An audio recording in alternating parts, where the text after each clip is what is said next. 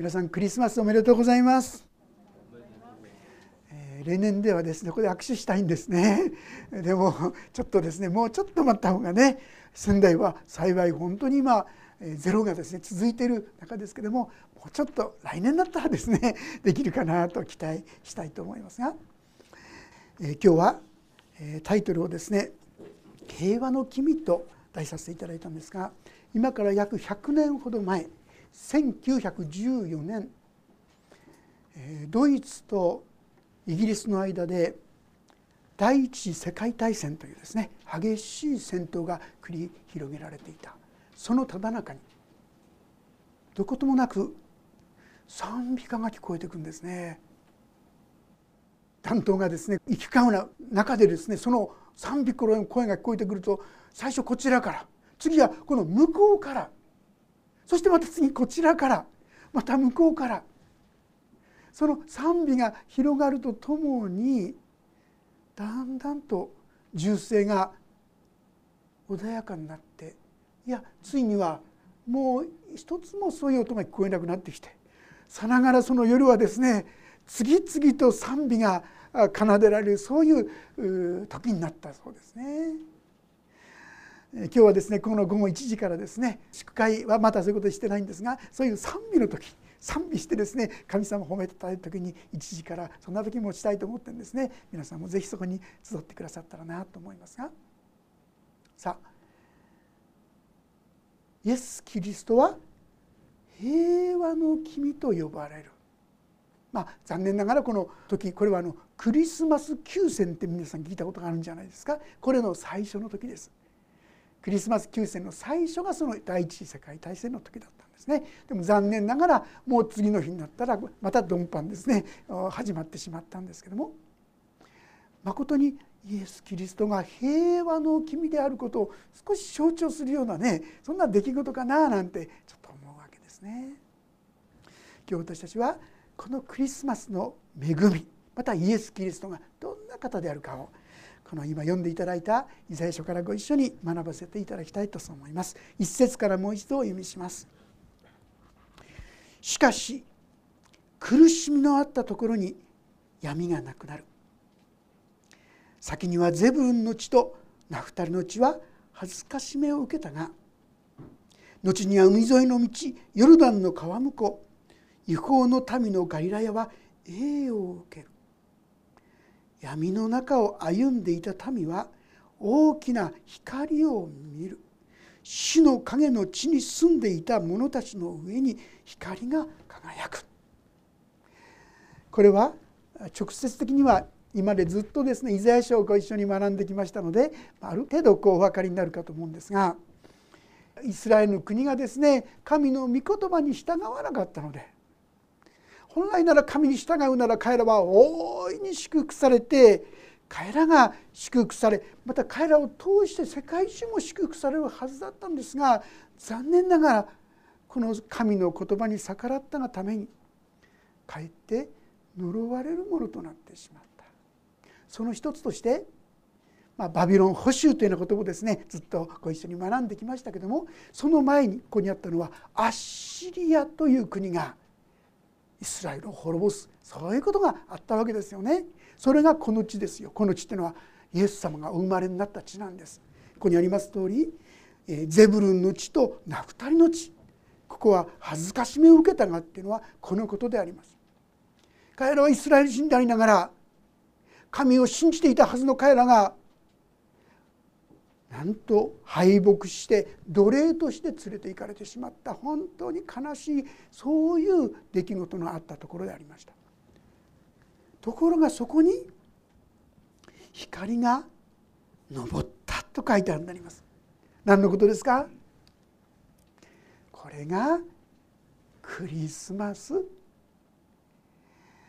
この外来湖のすぐそばですね。そこから伝道が神様の宣教が神の国は近づいた。悔い改めてこの神を信じなさいというですね神様の素晴らしい教えが福音が広がり始まった。ということであります。3節以降のあなたはその国民を増やしその喜びを増し加えられる。彼らは借り入れ時に喜ぶように分取り物を分け取る時に楽しむように。あなたの見前で喜ぶあなたが彼が追うくびきと肩の杖彼を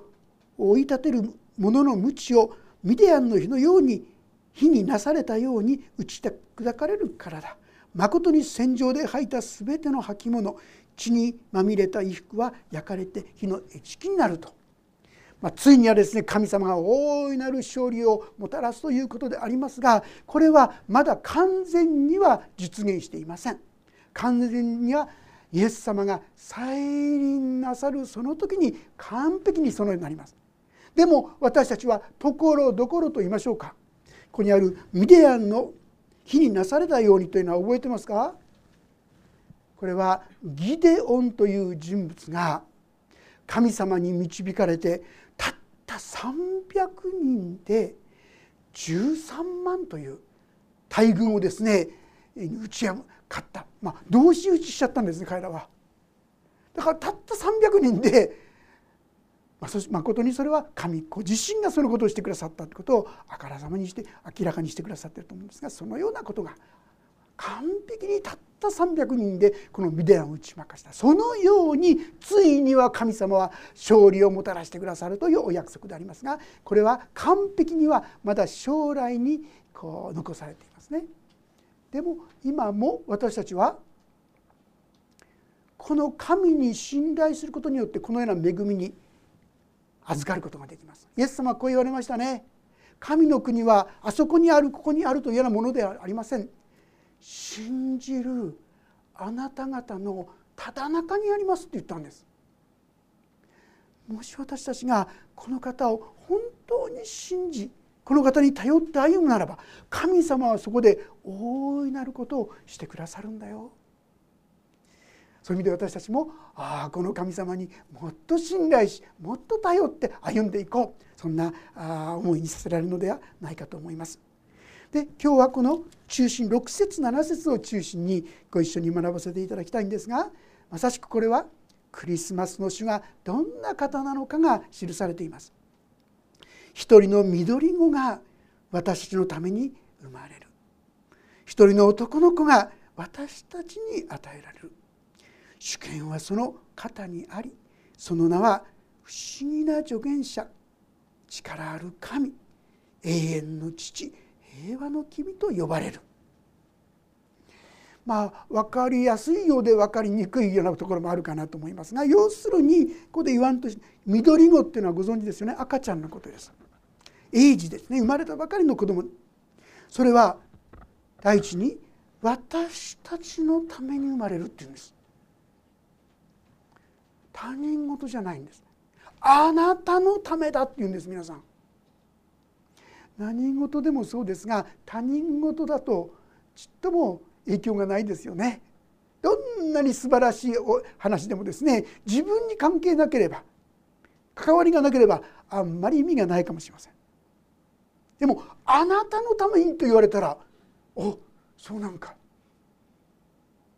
でもどうでしょう皆さんクリスマスはあなたのためにってそんなふうに受け取ったことがあったでしょうか？みんなのためにとかね。この世界のためにとかそんなふうに考えるかもしれませんがあなたのためだったんです。この私のためだったのかって思い始めたら事柄は随分と変わり始めるかなとそう思いますね。この光はですねまずどこに上がったか。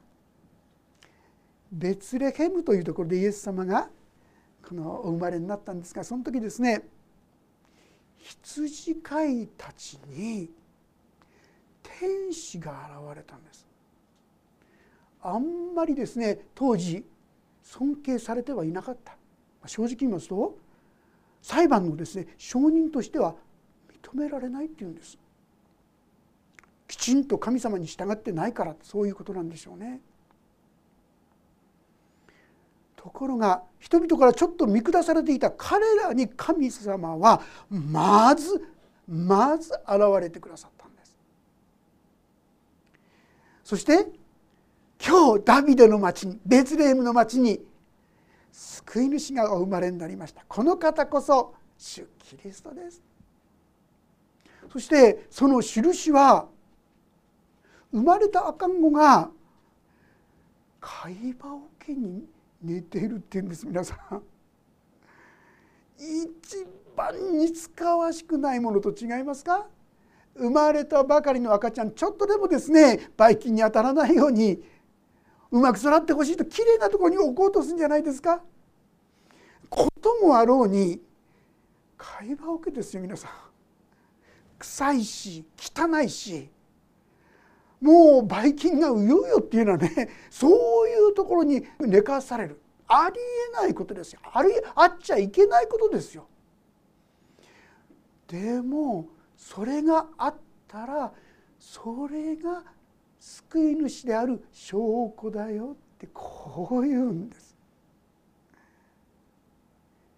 それはちょうどここにもあった暗闇の中に光が昇ったとあるように汚い真っ暗などうしようもないこの世にその私たちを救うために来てくださったイエス様のまさしく象徴ということができないでしょうか。まことに会話桶に生まれてくださった。それは立派な素晴らしい私のために来たんじゃないんです。弱くて脆くてどうにもならない。自分でも自分がもう嫌になってしまう。そういう私たちのためにイエス様は来てくださったんですよ。さああなたのためにあ私のためにもか今日そのようにもし受け取ってくださるとあなたの人生は本当に変わり始めると思います。もうこんなことをですね教会にしばらく来てれば何度も何度も聞いてると思うんです。でも今言いましたように本当にこの私のためっていうところから離れてしまってないでしょうかね。あこの私のため本当にそうなんだ。今日願くはそのように受け止めてくださったらなそう思いますそしてその方はどんな人なのかまず第一に、まあ、主権はその方にある不思議な表現ですがこれは神の権威がこの人の上にあるということですよ。赤ちゃんですよ皆さん。赤ちゃんなのに全ての権威権能がこの方にあるっていうんです。知ってください。そういう方があなたの傍らに来て私があなたの救い主だよと言ってくださってるんですよ。こんな親しく私たちに語りかけてくださってるんですよ。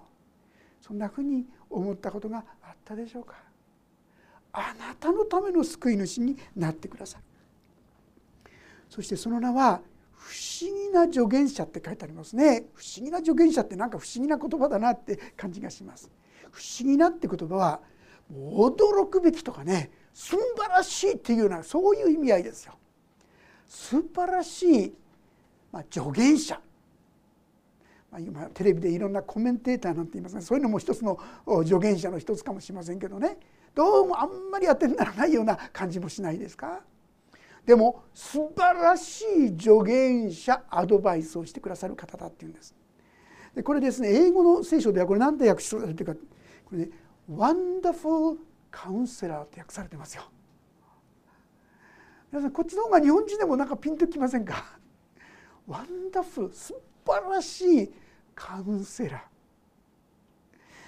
ね、いろんな悩みがあってなかなか人に話すことができなくてもカウンセラーにだったら何でも話せるかななんて人結構いるんじゃないかと思うんですね。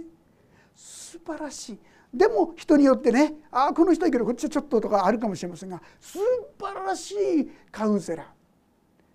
失敗がない。なぜだと思いますか皆さん。この先の言葉を見てほしいんですがこの不思議な助言者の次の次次の言葉は「永遠の父」って書いてあります。永遠の父。永遠ってどういうことでしょう。まず第一はあなたの過去を知ってるんですよ。あなたがどんな生き方をしてきたかどんな歩みをしてきたか全部ご存知です。何を悲しみ何を苦しみどんな困難に出会ったかどんなことで心を痛めてきたか全部ご存知ですそして永遠ってことは今もこの方は父だ父だって意味分かりますか？お父さんは口には言えなくてもね子供がいろいろ苦しんでたら、はあ、なんとかできないかな？心を痛めるものですよ。神様はそのように過去のことを見て現在の苦しみ現在の悩みもちゃんと知っててわきまえて。それだけじゃない。これから起こること未来のこともどんなふうに世の中変わっていくのか何もかもご存知な上であなたに助言してくださる方なんですよ。だからワンダフルカウンセラーじゃないですか皆さん。これ以上のワンダフルカウンセラーいないでしょ？ああ永遠の父として永遠に私を憐れんでくださる。かわいそうに思ってくださる。そして何とかして幸せになってほしいと願っている。そういう方として私たちにアドバイスしてくださるって言うんです。間違ってないんですよ。どうでしょう。このワンダフルカウンセラーに皆さんどれくらい相談してますか。こんな素晴らしいワンダフルカウンセラーがいるのにあっちにこっちに行ってですね あんまり当てにならないかもしれない。時にはやれ占い師だなんだってね。とんでもないところにまで私たちは手を伸ばそうとすることもあるんじゃないでしょうか。不安や恐れをそういったものによってごまかそうとするんじゃなくてあなたのためにワンダフルカウンセラーとなってくださった方にまず相談すること。これが大事ですね。あなた方の願い事を神に知っていただきなさい。そうすれば人の全ての考えに勝る神の平安があなた方の心をキリストイエスにあって守ってくださいますって言ってくださってますよ。ああああ間違ったところに相談してたんだな。だからがっかりしたり失望したり。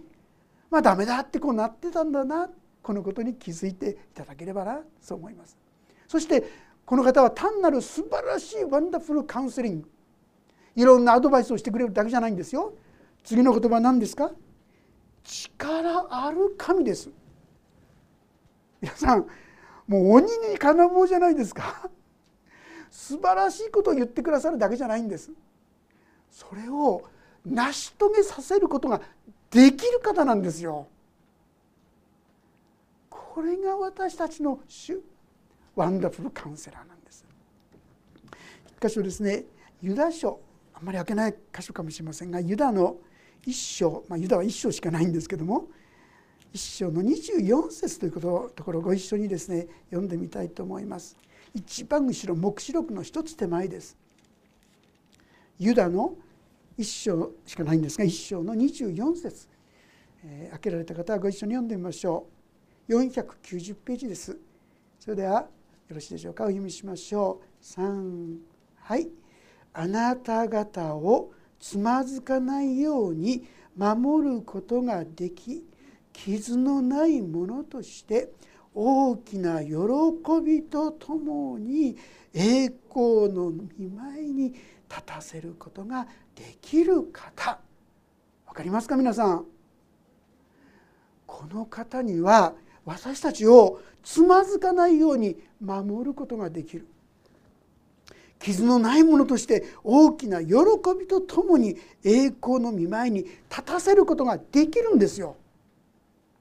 もし皆さんがこの方に頼りさえするならば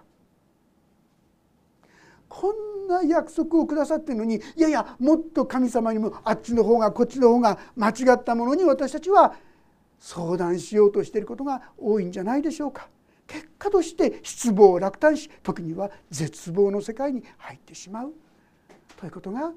私たちもままあるんじゃないでしょうか。ああそっか。私たちの神こそワンダフルカウンセラーだった。このことにしっかりと心を止めていただけたらな。この方のうちにこそ力がある。この方こそ全てのことをご存知だ。この方にもっともっと親しく正直に相談していくそういうお互いでありたいと思います。そして今日のテーマは次の言葉。彼は平和の君と呼ばれる。皆さん私たちは誰も平和を求めていると思いませんか？争いなんか嫌ですよね。争いよりも本当に仲良くですね平和でいたいと思ってるんです。ところがどうでしょうか？平和な時って少ないと思いませんか？あるいうとこにですね争いがあると思いませんか？ある人は言いましたね人間は、まあ、知恵使ってですね何を一番発明してきたかってはっきり言ったら武器を発明してきたんですよね。というなら人殺しの手段をですねもっともっと進ませてきたんですよ。平和を求めてきたはずの私たちがなんと人殺しの手段を探し続けてきたとは何という皮肉なことでしょうね。これは私たちに平和がないからなんですよ。私たちが本当の平和を持たせていただくこれがまず必要なことではないでしょうか。エペソ人への手紙新約聖書のエペソ人への手紙の2章というところを開けていただけるでしょうか。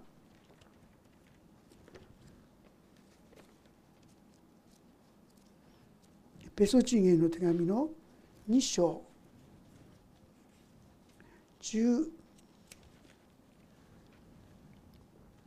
4節から16節。ここをご一緒に読んでみたいと思います。ペソチンへの手紙の2章の14節から16節。よろしいでしょうか？もし開けられたらご一緒に読んでみましょう。386ページになります。ご一緒に読みしましょう。3はい。実にキリストこそ私たちの平和です。キリストは私たち2つのものを1つにしご自分の肉において隔ての壁である敵意を打ち壊しさまざまな規定からなる戒めの立法を廃棄されました。こうしてキリストは2つをご自分において新しい一人の人に作り上げて平和を実現し2つのものを1つの体とし十字架によって神と和解させ敵意を十字架によって滅ぼされました。皆さん私たちはさまざまなところに戦いを覚えますがよくよく考えてみますとそこには敵意があると思いませんか？なかなか許せない。裁く。敵対する。でもこの心ってなかなか取れないですよね。一旦人を憎んでしまうと憎しみって取れない。こういう経験をした人はたくさんいるんじゃないでしょうか。でもこの憎しみがイエス・キリストの十字架に出会う時にこの憎しみが取られていくんですよね。清められていくんです。私が、ま、クリスチャンになって初めて祈った祈りそれは私が大嫌いだった憎んでたと言った方が正しいと思うんですがその父親をこの憎しみを取ってくださいっていう祈りが私の祈りでした。もし神様が本当にいるんならってこんな祈りです皆さん。信じたかどうか分かんないようなね。本当にいるんなら私のこの憎しみを取ってくださいっていうお祈りをしたらなんか心の中にあった氷のようなものが溶けていくようなそんな感じがしました。そしてその後に父親と出会った時にいつも出てくる父親に出会うと「なんだって嫌だ」って気持ちがですね出てきたんですがそれがないんですよ。あれ？なくなってきてる。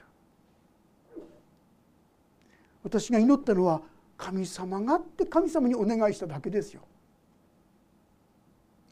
あるいはですねすごいのはあれですよねもう何度かお話してますが南アフリカでですね昔あのアパルトヘイトって言って黒人はひどい目にあったわけです。一人の女性がいましたそのご主人も奥さんも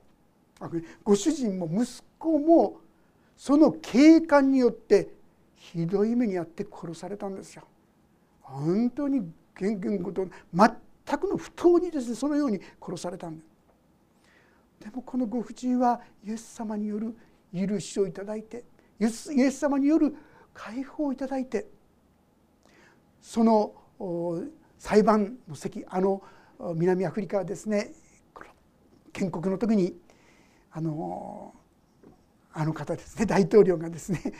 一つの遅れを出したんです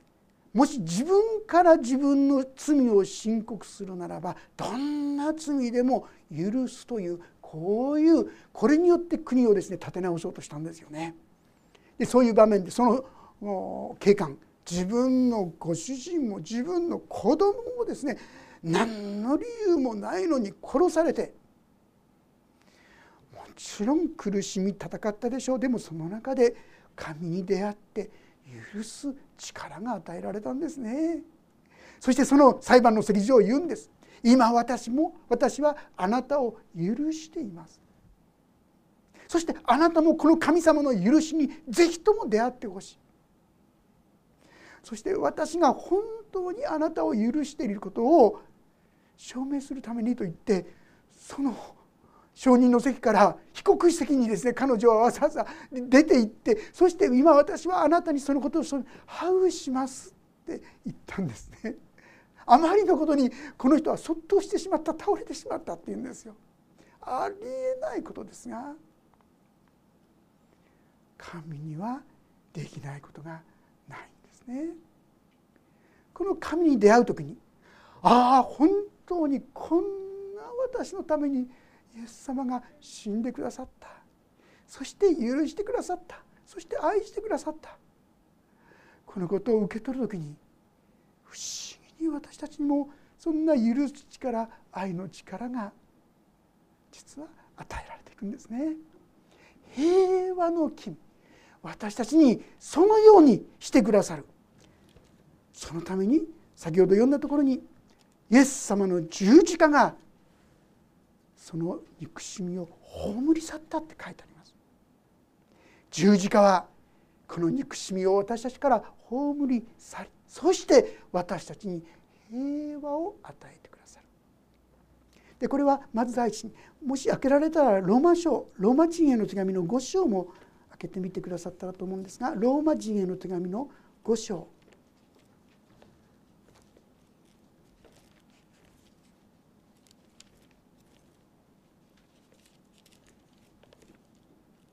1節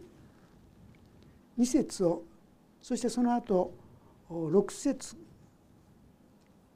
から11節までですね読ませていただきます。もし開けられたらご一緒に読みましょう。5章の1節2節3はいこうして私たちは信仰によって義と認められたので私たちの主イエス・キリストによって神との平和を持っています。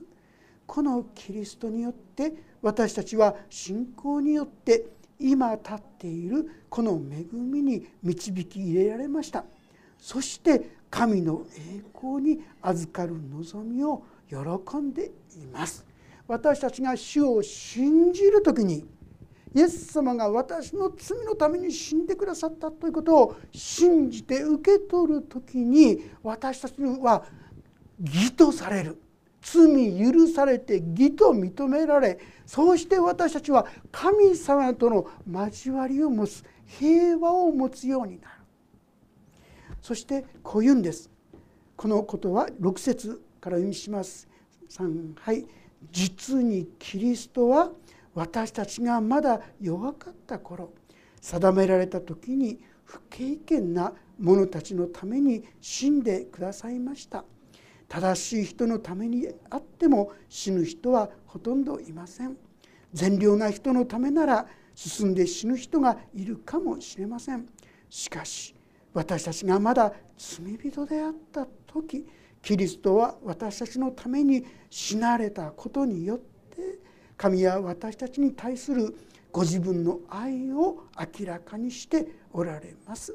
ですから今キリストの血によって義と認められた私たちが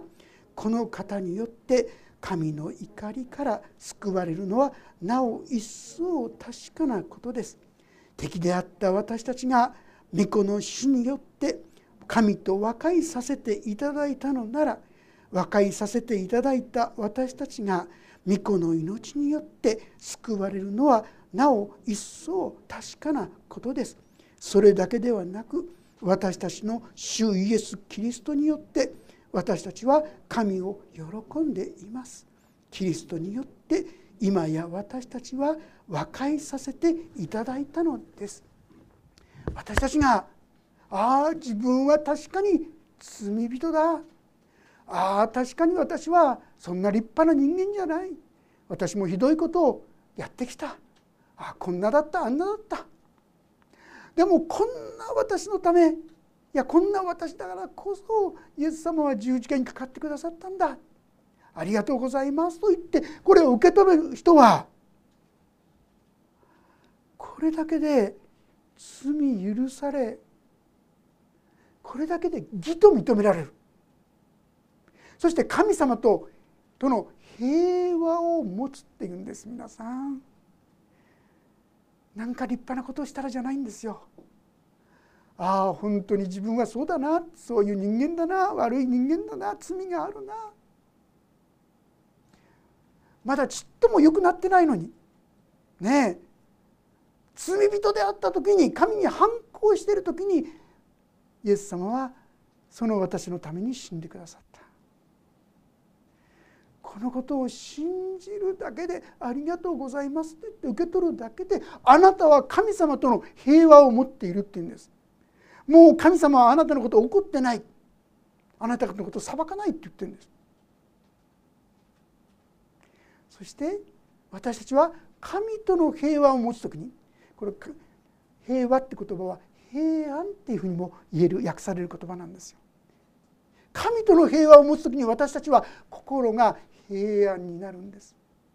そしてこの平安は隣人との平和平安ももたらすものとなるんです。イエス・キリストこそイエス・キリストによって自分の罪が許されることこそ平和のもといなんですねそして私たちはこの平和の死を青に見て今までとは違う争いばっかりじゃなくて神の平和を体験することができるようになっていく。そのために必要なのは何ですか？これはこの神を心の王座にお迎えすることです。なんとなくこの方をお迎えしていただけではなくて本当に正真正銘この方を我が救い主として心の王座に迎えることなんです。皆さん争いってどこから来るかっていうとねこれ自我と自我のぶつかりでしょ？もとには欲と欲のぶつかりでしょ？でこれを神様にお互いに譲り合うことができたらどうでしょう？争いはぐっと減っていくと思いませんか？いつまでも自分自分自分の考え自分のやり方自分のこう思いにですねとらわれているがために私たちはなかなか争い事から離れられなくなってしまう。そこにイエス様あ私のために十字架にかかってくださったイエス様をお迎えする。どうぞ私の心を支配してください。お委ねする。その時にあなたの心は不思議な平安に包まれて今だったらすぐですねイライラすることもああいいじゃない。神様が許してくれたんだからいや。神様がよしとするんだからいいや。なんて言って今までやったらもうすぐにこだわることがすぐにこう委ねられるようになったりして争い事がぐっと減っていくことができる。そしてその心はだんだんだんだんと穏やかになっていくことができるんですね。そしてイザヤ書に戻りますけども7節に「その主権は増し加わりその平和は限りなくダビデの王座についてその王国を治め裁きと正義によってこれを固く立てこれを支える今よりとこしえまで万軍の主の熱心がこれを成し遂げるさあみんな頑張れよって言ってんじゃないんですよ。これいいことだからやったらいいんだよって言ってんじゃないんです。万軍の主の熱心が神様助けてください私にはできません。お任せします、うん、任しときなさいって神様言ってくださってんです。先ほど挙げましたね。私たちをつまずくことがないように守ることができる神様があなたにそれを力づけてくださる助けてくださると言ってるんですよ。問題はこの方を私が仰ぎ見るかどうかです。あ神様もいたんだっけね。なんてですね。こんなことがしょっちゅう生活の中に多いと思いませんか。そうじゃなくてあそうだ。すぐにすぐに困難や苦しみがすぐにイエス様がイエス様に向かえばいいんですね。えー、一人の方のことをちょっと紹介したいんですがこの方はですね私が生まれた町の隣にですね安行っていうあの植木で有名なですねそういうところがあったんですがそこにおられたうん矢部豊子さんっていうですね、えー、方がいたんですけどもこの方は小学校の時10歳ぐらいの時に窓から落ちてそして、えー、窓から落ちて急性骨髄炎になってしまってさらにですね膝から可能筋が入ってそして結局関節が全然曲がらないそういうもう棒のように体がですねそういう状態になってしまったそういう状況になってしまったんですね。実際これあのクリア先生が僕会してから教会に何度か来てくださった方でですねお拝もしてとっても明るい方でしたね。でその方がですね、えーまあ、手術をして3回ほど手術したんですけども結局治るよ歩けるようになりたいと思って大きなお金を出してですね手術したんですが結局もうこれ以上良くなりませんと言われて絶望のどん底に落ちてしまったんですね。ところがその時ですね一人の宣教師の人が間違って病室に入ってきたそうです。それで入ってくるなりですね「あ間違えました」と言って部屋を出られたのですがもう一度戻ってきて「私はこういうものなんです」「賛美歌歌ってもいいですか?」と言われて歌ってくれましたって言うんですね。それは「慈しみ深き」というよく歌うこの賛美をですね歌ってくれた時にそれが非常に心にですね響いたようですね。でそれから聖書を熱心に読むようになったようですでも家に帰ってきてみるとですね実は前は上にあったはずのいろんな家財が何にもないんですよ実は彼女の手術のために何もかももう売り払ってそれを手術に当てたんですね。もう自暴自棄もうどうしようもない絶望どうしようもない中でお母さんに一緒に死のうって言われたんだそうです。でも彼女に今までは死にたい死にたいって言ってたんですがその賛美歌を聞きそして聖書を読み始めた彼女はちょっと待ってって。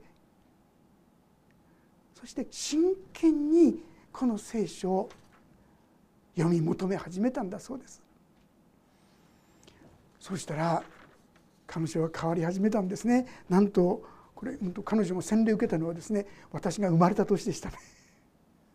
私がお会いした時にそんなに違う上じゃないと思ってたんですがだいぶ上だったようですね。そして彼女は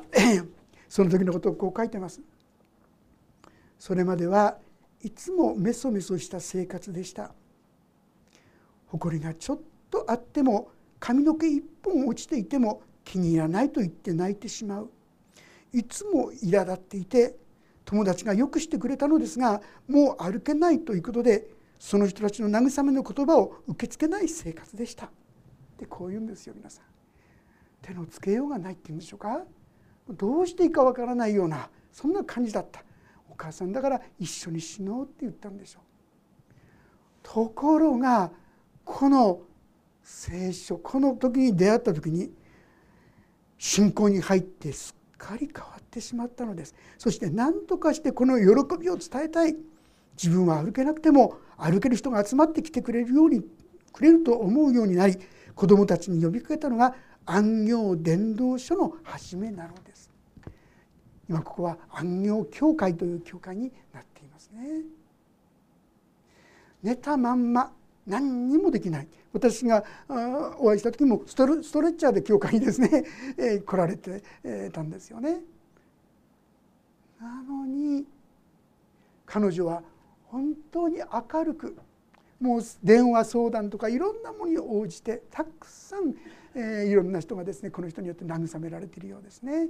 三浦綾子さんの小説の中にもこの小説家本の中にもこの方とが記されてますね。皆さんこの人に何かがあったからですか？神様が恵みを与えようとしたんです。一方的に与えようとしたんです。ただ受け取らなければそれは自分のものになりません。私たちもそうなんです。クリスマスの恵みはもういっぱいあるんです。でも私たちが本気になってそれを受け取ろうとしないので私はその恵みをあんまり味わってないんではないでしょうか。本当に私がこの神様によって愛されている許されている